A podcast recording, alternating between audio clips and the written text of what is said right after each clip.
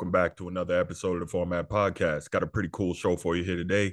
Got a uh, guest we haven't had in a while, but uh, with the NFL draft rapidly approaching, we've got former NFL scout Daniel Kelly on to join us and uh, talk about his top 32 players in uh, this upcoming draft. All right. So look forward to that and uh, should be a good one if you're a football fan. All right, but before we do that, you know what we got to do. Let's go ahead and uh, make sure we click that subscribe, that like, and that notification bell so you can always be aware when new shows come out. If you want the audio only version of the podcast, go ahead, open up your audio only podcast platform, type in the format podcast, do a little search. We should come up. Make sure you subscribe there. If you enjoy the content, give us that five star review and make sure you leave a comment either on your audio podcast platform or right here on YouTube. Helps us find more sports fans, helps us more sports fans find us. And here we go. Let's get right to it. All right. And joining us today, special guest uh, back for the second time, is a former NFL scout with the New York Jets and uh, now uh, author, owner of uh, FirstRoundMock.com, Daniel Kelly. Daniel, thanks so much for joining the show again. How you doing today, man? Hey, I'm doing really well, Bruce. Thank you so much for having me back on. I must have done well last time for you to have me back on.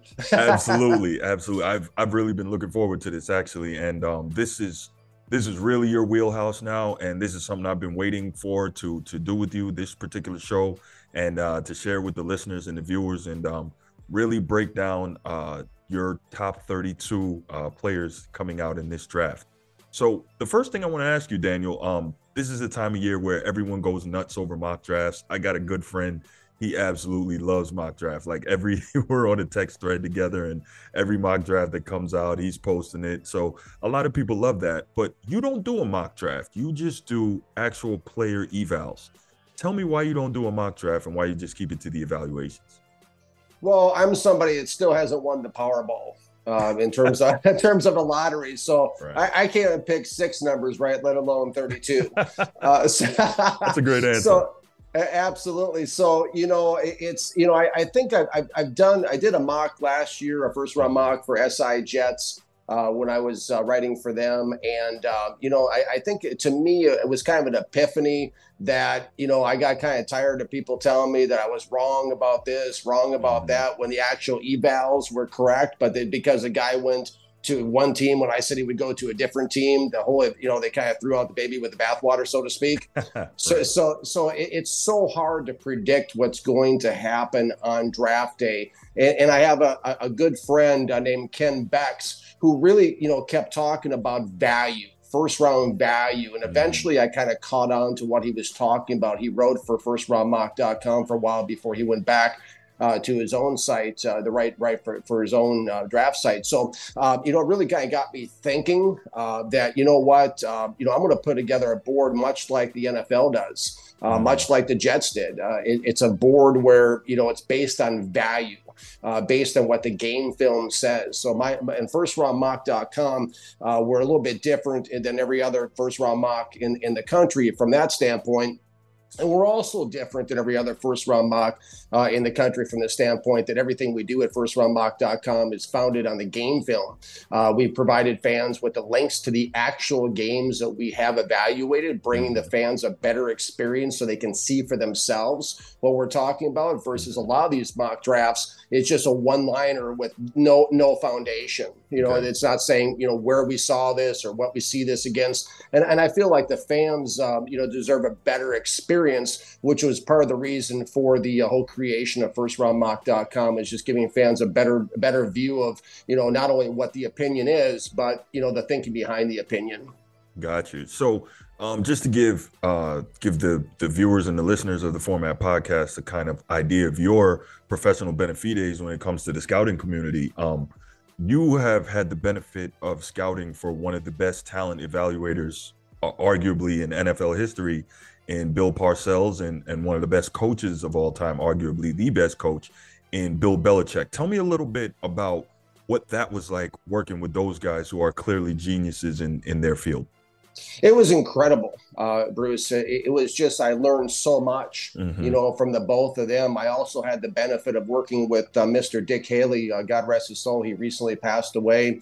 Uh, he was the architect of the Pittsburgh Steelers dynasty in the 1970s. Mm, the guy that okay. drafted Terry Bradshaw, Mean Joe Greene, Lynn Swann, you know, wow. Jack, you know, Jack Ham, all those guys. Mm-hmm. Um, and then also in addition to to Coach Parcells and Coach Belichick on staff with the Jets when I was in pro scouting, I also had the privilege of working with uh, uh, uh, Scott Pioli and also Mike Tannenbaum. Okay. Uh, and, and, so, you know, having an opportunity to work with it collectively with that group. I mean, we had a Hall of Fame staff. A lot of the young guys I worked with at the Jets have gone on to become GMs. I was on staff with, you know, Brian Gaine, who was the GM down with the Houston Texans, uh, JoJo Wooden, uh, who's a director of player personnel for, for the uh, Los Angeles Chargers, uh, Chris Shea, who's who's a, you know an executive with the Kansas City Chiefs. I, I helped train in. Uh, so so there's a lot of these guys that kind of you know gave me a, a big picture perspective what it was like like. Um, it was like uh, working in a well-oiled machine. Absolutely. Uh, everything had a place. Everything had had a time. And um, you know, in, in, the cornerstone of the Jets organization with these gentlemen, what was information gathering. Uh, so, so the old saying around the Jets building was, you know, uh, you know, we're in the information gathering business, gather it but never give it. Uh, and so, so I, I really learned from those guys that every single piece of information is valuable in the mm-hmm. evaluation process. Uh, so, so that's why a lot of times, you know, the game film is is key. Uh, there's also other components that go into it. There's background research that goes into it, and just really kind of seeing, get a feel for, you know, one that I, I think the biggest thing I learned from Coach Parcells, uh, he had what was called a critical factors of scouting. He had six characteristics that he looked for in a player, and, and one of those characteristics was is football important to him?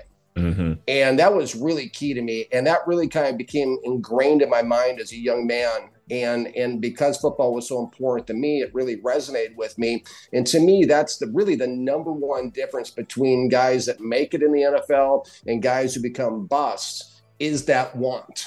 And that mm-hmm. want shows up on game film. So that was really reinforced uh, during my time with the Jets as well.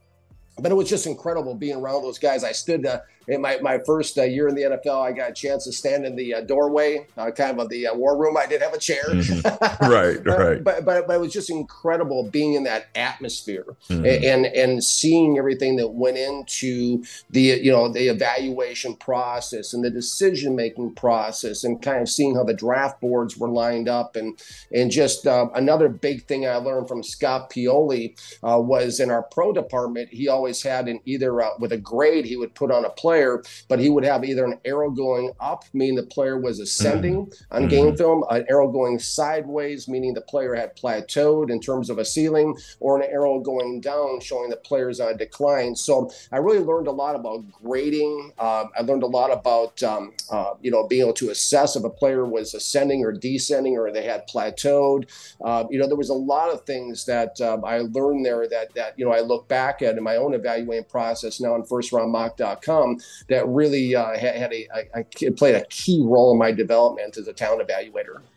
Outstanding. So uh, before we get into your evaluations, quick question coming off of that. Um, we did mention that uh, Bill Belichick, arguably the greatest coach of all time and one of the most detailed, process-oriented guys in the history of the game. Um, he hasn't had particularly great success in terms of drafting, especially at the skill positions. If you could make a quick comment as to why you think that is.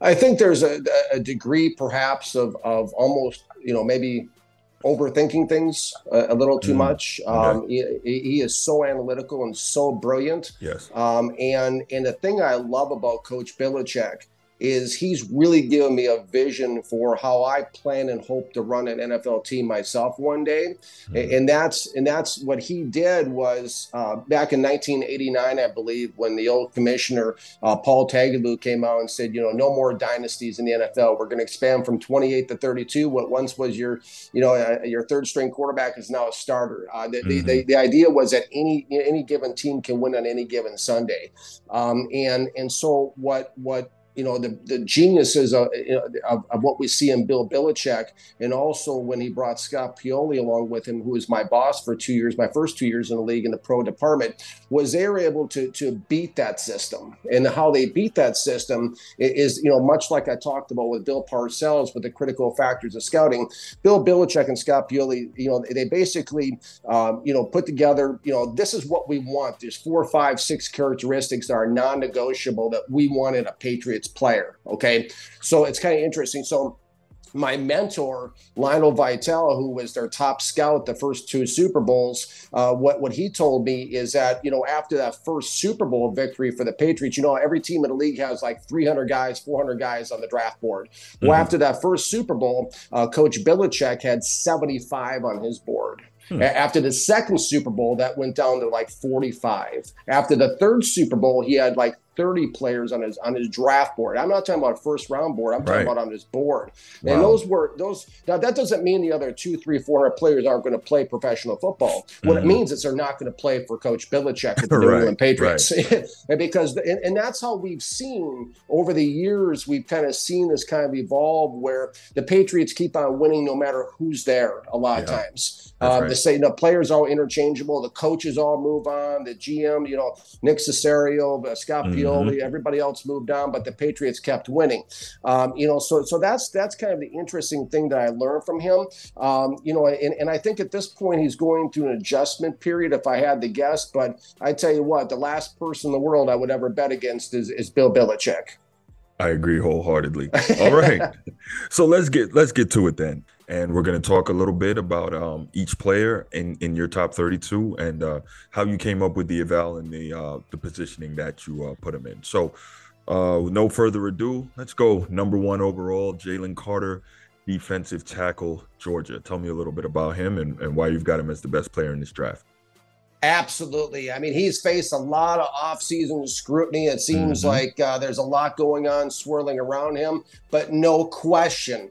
Um, you know, two, you know, uh, two years ago when I looked at Georgia and I was looking at their defensive players that were coming out, the Travon Walkers and, and, and all that, you know, the Kobe Dean and everybody on that mm-hmm. defense. The one player that stood out to me on that defense was Jalen Carter. Um, you know, and I went back, I went back and started looking at guys this last year. Um, you know, off this last year's film, Jalen Carter was there again. This guy is a man amongst boys, not okay. only on the football field, but also in terms of his draft class. Uh, you know, Bruce, there's two, three, four, five, six, seven plays in every single game I've watched where he just takes over the game. Mm, uh, okay. he, he, just uh, he can throw around a 300 plus pound offensive lineman the way a little kid throws around stuffed animals in the room. Yeah. I mean, the, the power and the explosiveness. Now, it's not every play. Okay, that's one thing at first round mock. We don't just focus on the positives. We don't just focus on the negatives. Mm-hmm. We, we, we, bring a balanced uh, a look and a view at, at the players, and, and, and it's not every play.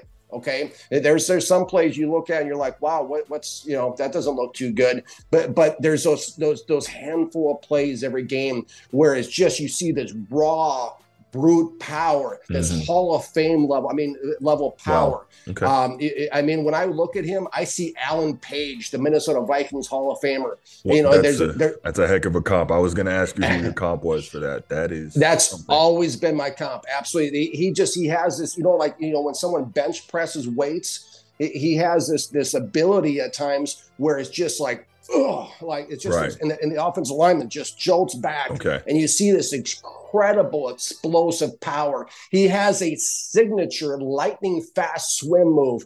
Good luck mm. to NFL guards against this swim move. I mean, guards are not that agile. They're not that fast. That's why they're not offensive tackles. If Peter Skoronski's listening, let's let's let's turn up the volume, okay? Because it, it's it's it's this this quick lightning fast swim mm. move into the pocket. And and, and I tell you, with, with that size with, with his tenacious attack uh, mm. in, in those situations, it's not that far of a distance from defensive tackle to the quarterback's face and well, man, and the, you know right right there, right there, he just blows up that pocket. So you know, I mean, this is a guy that to me is a centerpiece of a Super Bowl champion defense. This is a guy okay. that you build around, and uh, you know I can't say enough good things about him. Okay. I mean, in reality, if people want to dig for skeletons, they'll find him in almost every prospect in, right. in the draft, right. right? And so, so I feel like there's an unfair scrutiny right now to Jalen Carter. And while some teams potentially could be taking him off the board, if I'm a general manager, I I, I run the card to the podium. I don't walk. I, I don't take trade calls. I run to the podium.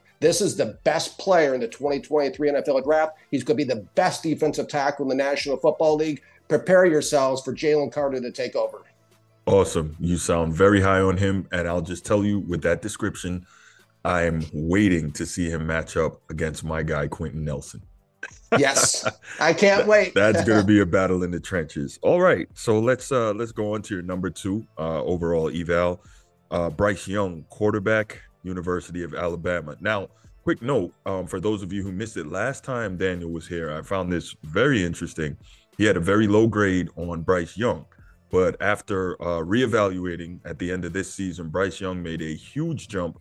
Tell me uh, why he made such a great jump for you and why he's now your QB one. Absolutely. I mean, this is the greatest one year jump I've seen since I started evaluating 30 years ago. Uh, I, I, I had a CFL grade if you with last yeah, time we talked on, on, Bryce Young. Mm-hmm. I mean, the, the three games I looked at 2021, I was like, there's no chance. He looked jittery in the pocket. Mm-hmm. He looked like he needed large throwing windows to complete passes. I'm like, this guy doesn't stand a chance. Plus his size and everything else. I I I, I gave him, you know, I thought it was like a seventh round pick looking at 2021. Uh, in terms of like when I say that, I mean, how does the skill set translate to what we've seen work and succeed in the National Football League? Right? right. That's when I so when I say that. So I go back and I look at 2022 game film. It's a different guy. Uh, he has complete command of the pocket. He looks like Houdini back there. His, yeah, ball, his ball placements become so much better. Um, and this is a recent change at firstroundmock.com with, with, with Bryce Young being elevated on my board to QB1 because since August 30th, since I started this journey, uh, CJ Stroud's been my QB1 all along.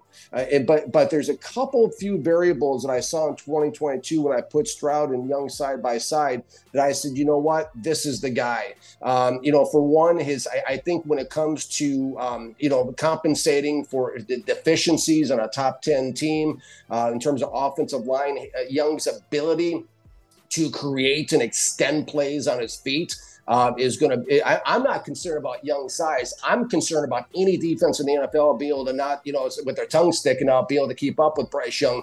Because here's the thing: eh, to me, he's a modern day Fran Tarkenton, and and what I've seen on 2022 game film. Because because it's it's he's not only is he very instinctual, and not only is his ball placement become more on point. Uh, not only does he see the field extremely well, plus he has a knack for for kind of finding that open receiver in the coverages. But I don't care if it's Sauce Gardner or, or you know any of these these elite corners in the NFL. And I love Sauce Gardner, my my CB one. I compared it to you know Champ Bailey pre-draft. But listen, one Mississippi, two Mississippi, three Mississippi, four Mississippi, five Mississippi. That's a long time for anybody yeah, to yeah. cover any receiver in the National Football League. So mm-hmm. that's what I think that Bryce Young is going to bring to an NFL team. And to me, and I'm going to put this out there, Bryce Young has the greatest potential of any quarterback I've seen in the last 40 years to have be able to come in and turn around a struggling franchise very quickly. Fair enough. All right. So let's go to uh, number three quarterback, CJ Stroud, The Ohio State University. This is the guy I like a lot. This is the guy I would have as QB1. Tell me, uh, tell me why you flip flopped them and uh, what you, what you see from uh, CJ Stroud going forward.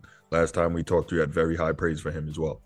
And I still do. I mean, a flip of a coin. Either way, the teams that get these two individuals are in great shape. Um, you know, the, the reason why I flipped him is I, I thought that Bryce Young was a little bit more instinctual. Mm-hmm. I think CJ Stroud is a little bit more mechanical. Um, and, and also, too, Yeah, for sure. And also number two is that I, I, you know, when I watched Bryce Young play from from behind on the scoreboard, he looked the same as when he looked when he was ahead. CJ Stroud struggled a little bit when he was behind on the scoreboard in terms of his ball placement and also in terms of his composure. So when I look at those two things, when I think the, the, both those individuals going to to really the worst teams in the NFL, uh, when I say worst, I mean in terms of their 2022 record. Mm. To me, that's why Young has a better chance. I feel to turn around the organization slightly, not by much, but slightly than CJ Stroud. But listen, I'm certainly not going to rain on the parade when it comes to CJ Stroud. To me, right. I have comped him to a, a modern day Warren Moon. Uh, Which this, is incredible. Is, that is an incredible I, comp. And you know what's funny about it is I when you know because these names go through my mind as I'm watching the film and I just write them down. Right. Mm-hmm. What's amazing is I found out the other day when I put out an article on FirstRoundMock.com is that C.J. Stroud's dad used to show him clips of Warren Moon as a youngster. That's wow. that was interesting. Someone brought that to my attention on yeah. social media, so that confirmed my comp uh, to me. Uh, I mean, this is a a rookie that has a, a feel of a 10 year veteran, an incredible air of maturity about him. He has the tempo of a point guard in basketball. The rhythm and tempo is something we don't talk about enough mm-hmm. in, the, in the evaluating community, in my, my you know, uh, opinion. And it's the ability to keep an offense moving at a steady and consistent pace down the field mm-hmm. and, and, get everybody on the same page. A lot of these quarterbacks don't have that ability. That it, it, to me, a quarterback's like a drummer.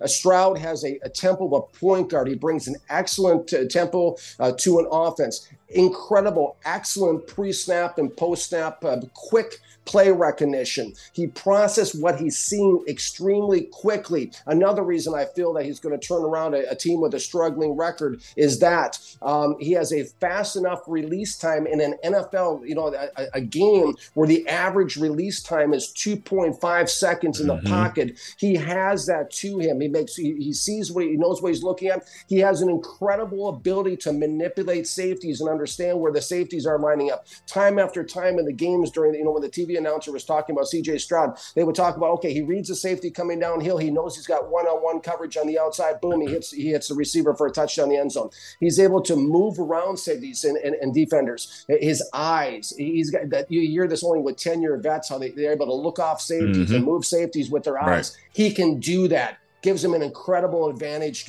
coming into this. Um, my affectionate nickname for CJ Stroud, the human jugs machine. You know that that machine yeah, that that spits out footballs at practice. Yep. That's him. He's just you know, and, and and the ball placement my gosh, the ball placement is incredible. I'd be standing on a table for CJ Stroud if, if he was on the board. It was my team, you know, turn turn the pick because the ball placement's on point. That's different than completion ratio. I'm talking about the ability to put the ball right where it needs to be. Mm-hmm. You know, mm-hmm. right, right, right there. Right. I saw this in Mac Jones coming out of Alabama. That's why he was runner-up rookie of the year his first year with the Patriots. Is the ability to put the ball right where it needs to be for the receivers have optimum, you know, opportunity to to extend plays with yards after the catch. And he throws so well to all three route levels: short, intermediate, and deep. This guy has everything you would want uh, in a quarterback, just about. And uh, I can't say enough good things about C.J. Stroud.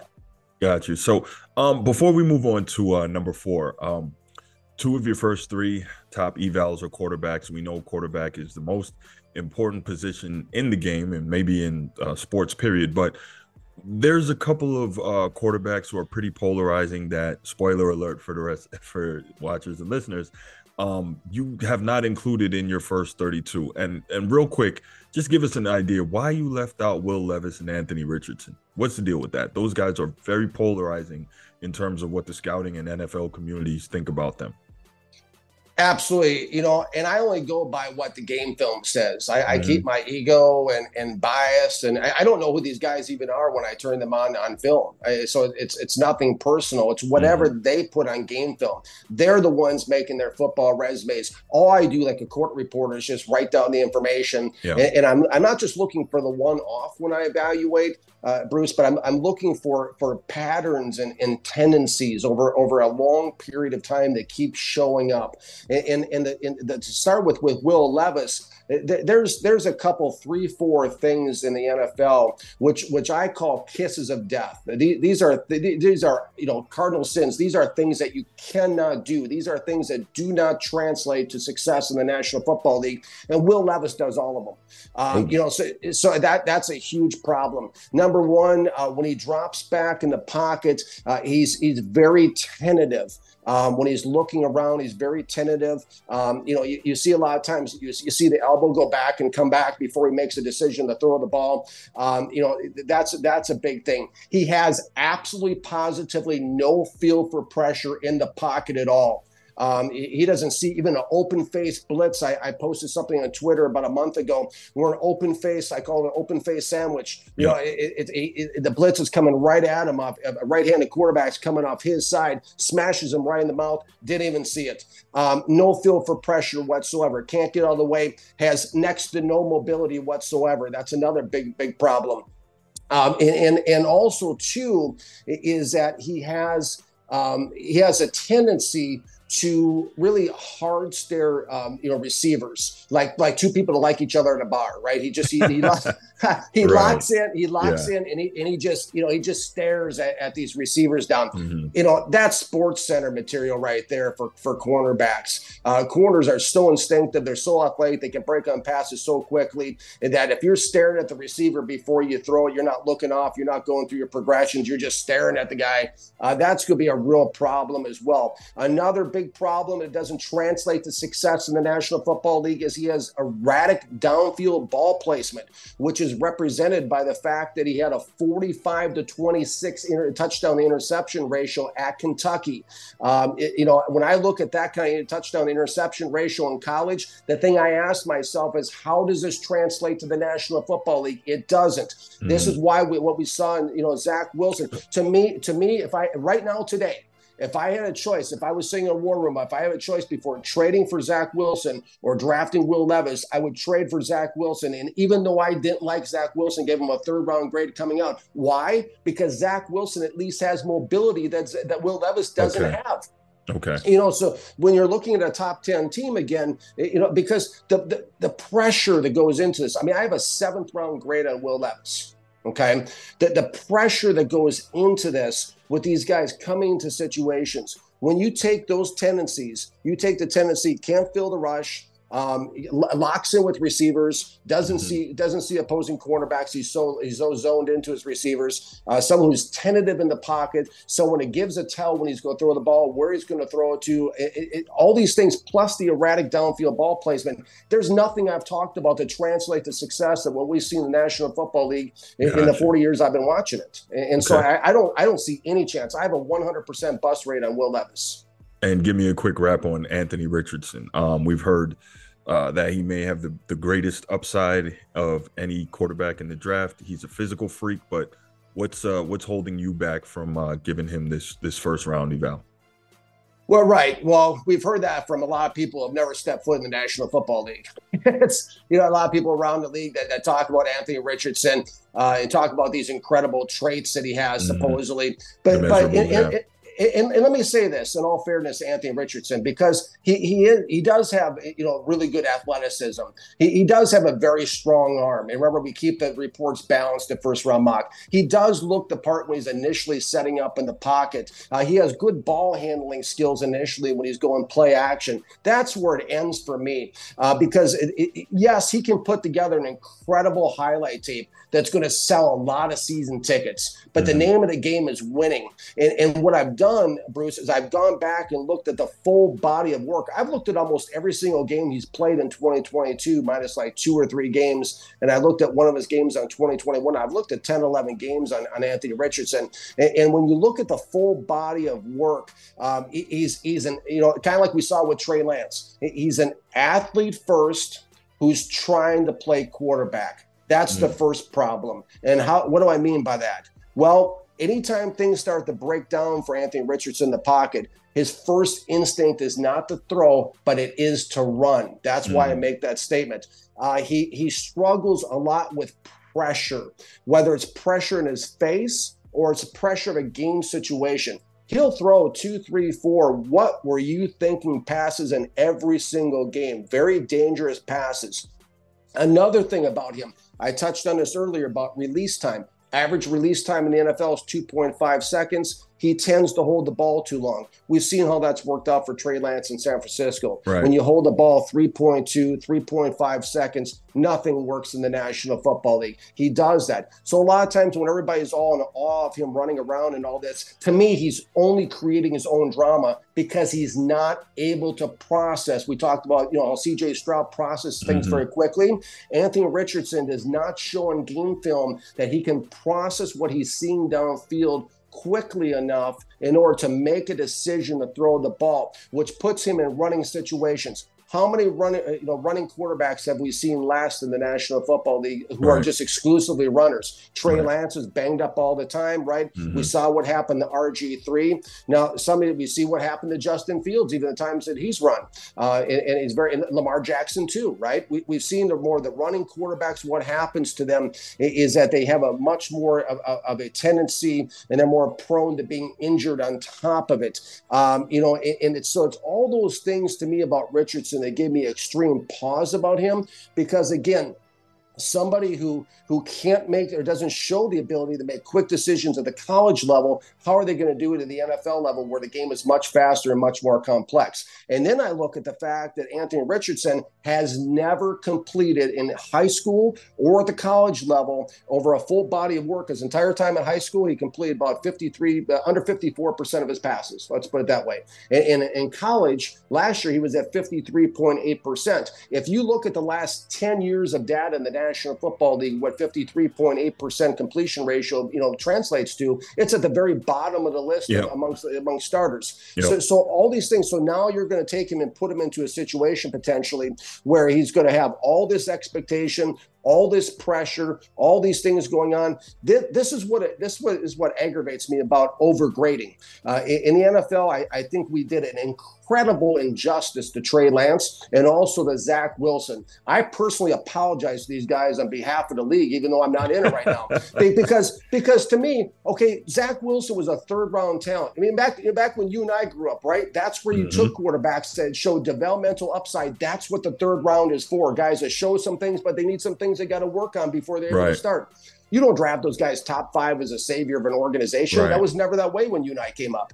Um, you know, so, so and I had an undraftable free agent grade on Trey Lance. Uh, you know, between a seventh round and undraftable grade if the 49ers would have brought him in at that capacity and, and, let him kind of develop and stuff and kind of come in with those trade packages and kind of learn the game, kind of adjust to the speed, the way a Jordan Love has had time behind Aaron Rodgers, uh, the kind of adjust to the game, the way Kyle Trask has had a couple of years to sit behind Kyle, you know, uh, Tom Brady uh, and, mm-hmm. and, and, absorb the game, the way Aaron Rodgers even had that opportunity behind Brett Favre for a couple of years to learn right. the game. Th- these guys need some time. That not only is the size size of the football different when it, when it comes to you know from college to pro because the college ball regulation size is smaller than the NFL, but the game is so much faster and so much more complex. College kids don't have time to work on this 26 hours a day, eight days a week like the NFL does, right? Right. And so the complexity Absolutely. of the game is you know you think you see man, but it's man zone concept combined. It, it's such an adjustment period, and then these guys go into these terrible situations. They they get basically just crushed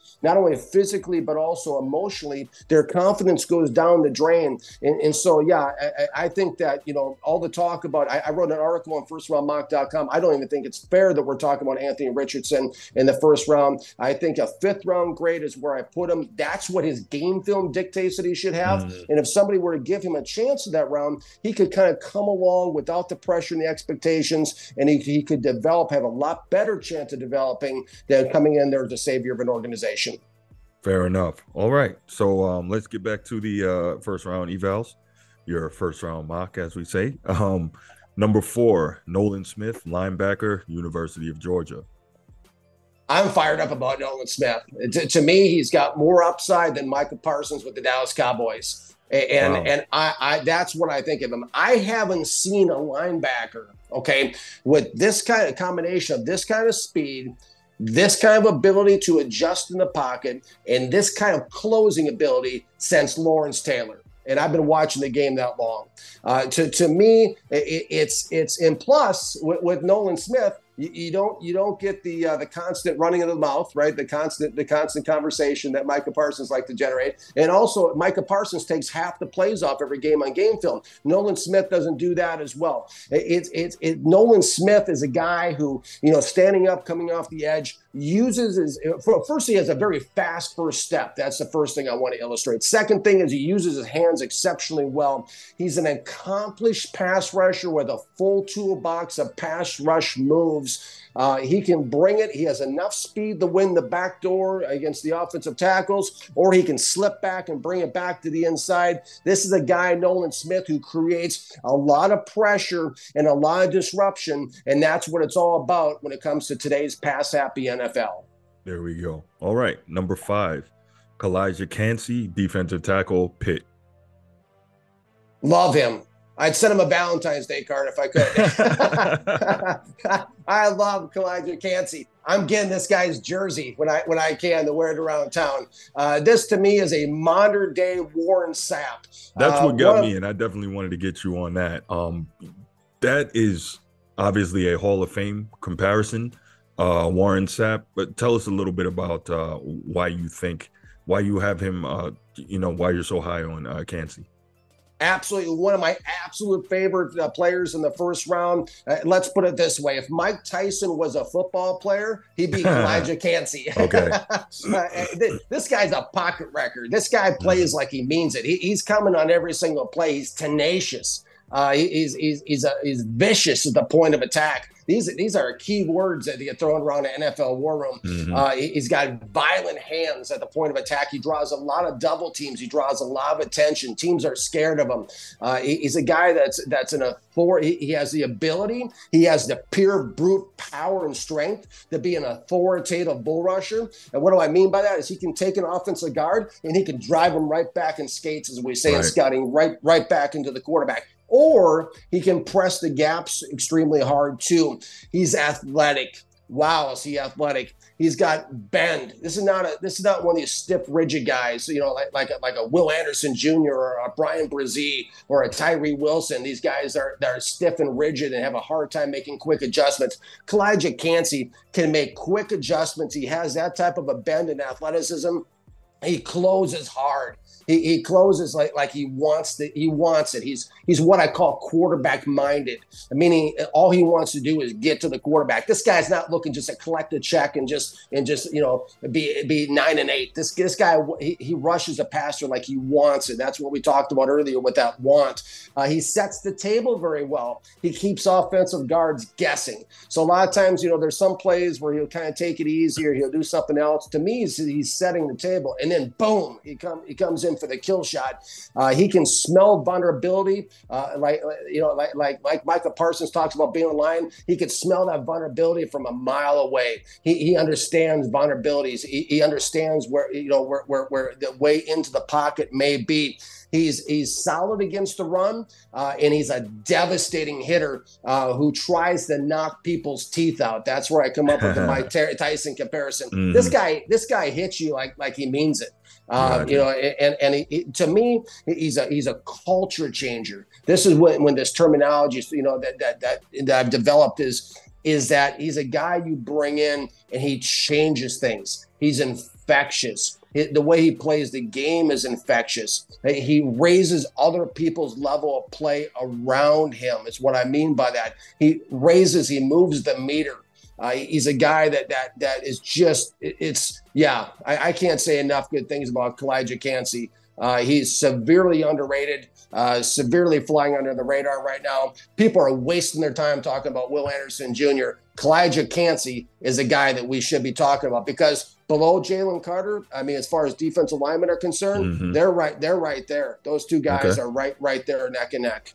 Good stuff. So uh, natural talent combined with outstanding defensive coaching in college with Pat Narduzzi. So uh, yeah, we'll we'll see what it comes out to be on the next level. All right, number six, Emmanuel Forbes, cornerback, Mississippi State, and I see a Sauce Gardner comparison. Tell me about yes. that. Yes, absolutely. Emmanuel Forbes, the closest thing to Sauce Gardner in the 2023 NFL draft. And I'm a guy that had Sauce Gardner as my CB1 heading in the 2022 mm-hmm. draft. I comped him right. to Champ Bailey. Mm-hmm. I, I, came out in May, in an article in Sports Illustrated Jets saying that Sauce Gardner would be the best corner in the NFL this season, uh, not just rookie, but the best corner. Right. Right. Um, and, and, so, so when I look at Emmanuel Forbes, uh, he, he's he's another one of my very favorites because he's a playmaker. Uh, he, he's a guy that had 14 interceptions, 22 passes defended to confirm the film. I'm not a stat scout like people accuse me of sometimes, but the stats the stats a lot of times will confirm the evaluation. They'll confirm the game film. And in, in Forbes' situation, they've confirmed it. Uh, and, and, and that any criticism anybody has out there about Emmanuel Forbes' size, listen, it doesn't mm-hmm. really matter what size you are. You know, it's like Calijah Kancey talked about, you know, about the comparison of sizes and all this kind of thing. When, you know, when you're out there, I mean, Emmanuel Forbes has gone up against every size receiver there is in mm-hmm. college football, and he's held his own. Um, and he's, he's a ball hawk who loves to bait quarterbacks. If you don't believe me, ask Will Levis. he, has got good straight line speed. He's flexible. He excels in press man. That's that's what I love about him. He, he wants to come right up on on receivers and let them know that he's right there and he's going to be there all day long. Uh, he has the ability, an excellent ability to to to mirror the receivers, almost like two people dancing on a dance floor. Every move the receiver makes, he makes. Uh, excellent at maintaining route leverage. Um, you know, being able to stay with the receivers. Uh, he uses the boundaries like Sauce Gardner did at Cincinnati mm-hmm. as a friend as a An friend. Extra defender. Yep. Yeah, extra defender. He'll press the receivers against mm-hmm. the boundary real hard.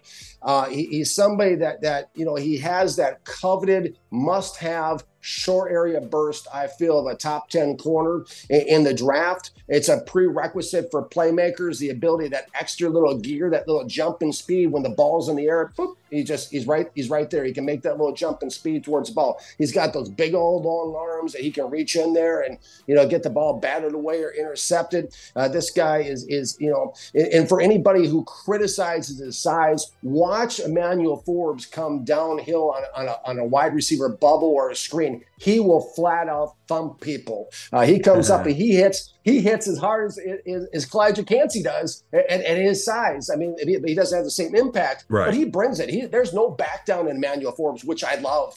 Uh, he's demonstrative. Another guy, I'm getting his jersey. This guy's got the, the, the thing that you need. You need that confidence. You're on an island. He's got swag. He, he's got that his whole aura. When you watch the game film and you can go on the site on firstroundmock.com you can pull the report. You can watch this for yourself. There's just like like he has a cologne on that that that says confidence. Everything so, just confidence oozes out of him so quick question for you before we uh, move on to number seven. Um, you've got an elite cornerback like that but he still puts up numbers 14 interceptions and 22 pbus as you mentioned. Why why are quarterbacks still throwing in his direction? And I say that to say the comp that you mentioned, Sauce Gardner, you literally saw him take number one receivers out of the game uh, a couple years ago against Alabama in the uh, in the college football playoff. They would not even throw at Sauce Gardner, and this is the great Nick Saban, you know, and and Bill O'Brien, a quality NFL OC. You know that is the respect they had for him. So what's missing that quarterbacks are still throwing at uh, Emmanuel Forbes enough for him to have the type of counting stats that he has? That's a great question. Uh, you know, if I if I was to take an educated guess at it, I think it's a lack of respect mm. uh, that they've had for him. Uh, the interesting thing, to your point, when I watched Mississippi State play against Saban and play against Bryce Young, mm-hmm. they only threw at him one time. That that told oh, me there something. There you go. Okay that told me that that told me something because I was curious of the same thing myself, and so mm-hmm. I wanted to see because level of competition is a key component to the evaluation yes. process. I wanted to see like, okay, this will be interesting when I turn on the Alabama game. I'll say, are they going to try to victimize him and go at him, or mm-hmm. are they mm-hmm. going to stay clear of him? And the respect that Nick Saban showed him said, okay, yeah, that's that's that's the guy. That's my right. CB one. There we go. So let's go uh number seven. That is A.T. Perry, wide receiver, Wake Forest. Tell us about him. I love A.T. Perry, and I'm I'm I'm higher on him than anybody in America.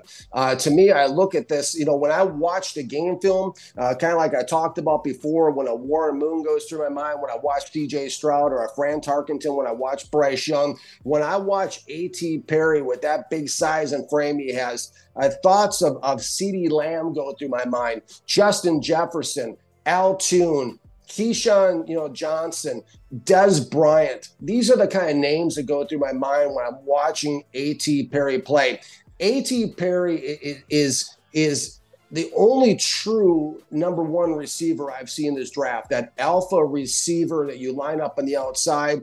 He's a dominant receiver to go with good size and speed that can and will stretch a defense. Uh, he's got good athletic ability, strong hands. Uh, a criticism I have of him is he has an inconsistent release. Uh, he shows that he's able to release very well. Other times he doesn't. That that's that's one of my concerns. But when he does decide to do it, he can easily achieve route leverage with his quick feet and his big frame. No problem at all. I love how crisp A.T. Perry is at the break points of routes. Uh, you know, the, the route, you know, when the route at the top of the route, when they change direction, A.T. Perry has incredible athletic ability to change direction every bit of, of, of, athletic ability is a Josh Downs or, or a Jordan Addison have that ability just you know the Garrett Wilsons of the world mm-hmm. you know that, that ability just to you know quickly you know just like that and, and and there's very few corners in the NFL outside of a Sauce Gardner and a few others they have the ability to mirror that. They have that kind of athletic ability to mirror that change of direction. That's where separation. That's where throwing windows get created. Uh, A.T. Perry is incredibly crisp for a big man at the break point of the routes. He has fast get up and go from a stop position. Another thing I really like about him.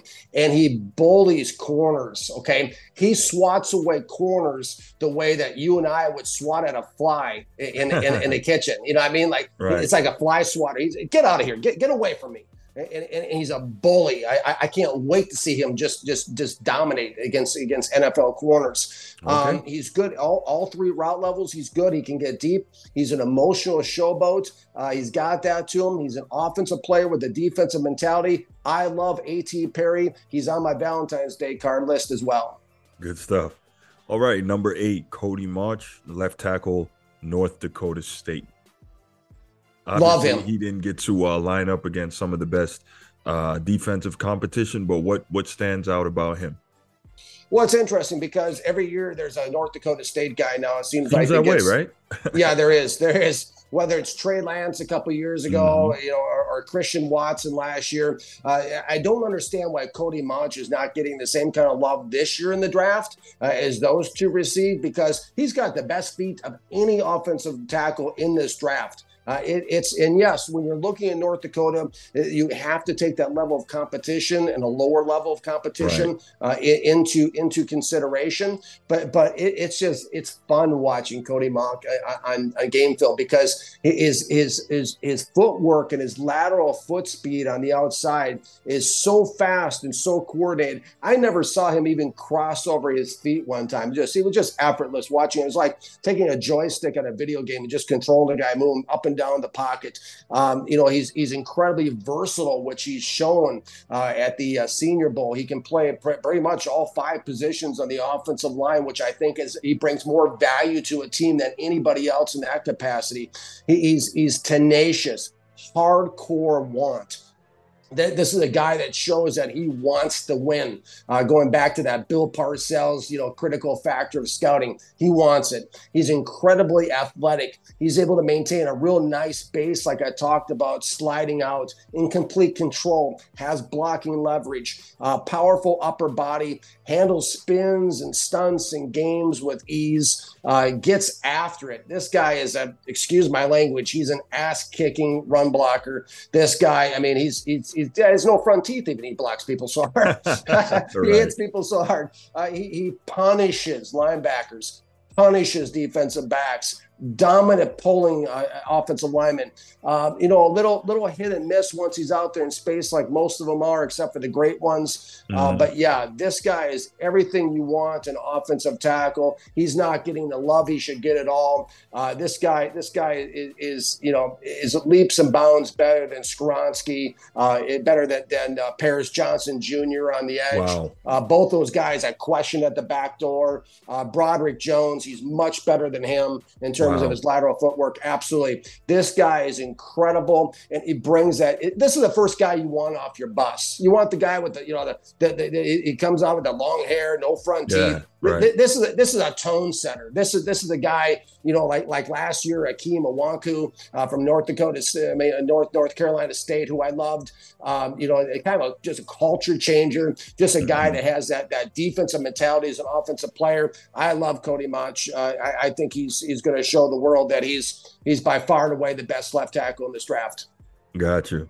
Number nine, Anton Harrison, left tackle, Oklahoma very similar to my quarterback comparison. You know, it, the give and take between Bryce Young and C.J. Stroud. Mm. There, there, there's the same thing between Cody Mauch and, and Anton Harrison. Either way, you're in great shape if you get either one of these guys at left tackle. To me, I've compared Anton Harrison to Trent Williams 2.0 is what my affectionate nickname for him is. Uh, th- this guy is nimble at his size. That that's that's a word you want to hear. You want a mm-hmm. dancing like a dancing ballerina, a dancing bear, yeah. a dancing bear at left tackle. That's him. He's active, long arms, equally distributed upper and lower body power, a nice wide base, complete control, blocking leverage in the pass setup in pass pro, uh, excellent recovery ability. You know, like what I mean is when, you know, a defensive end or an edge rusher takes him to the back door and then quickly moves back hard to the inside, he can, he can handle that no problem.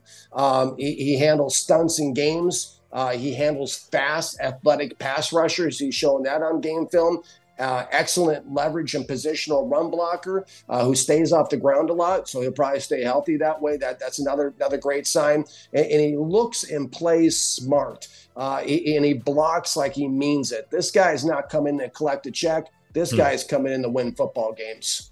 There you go.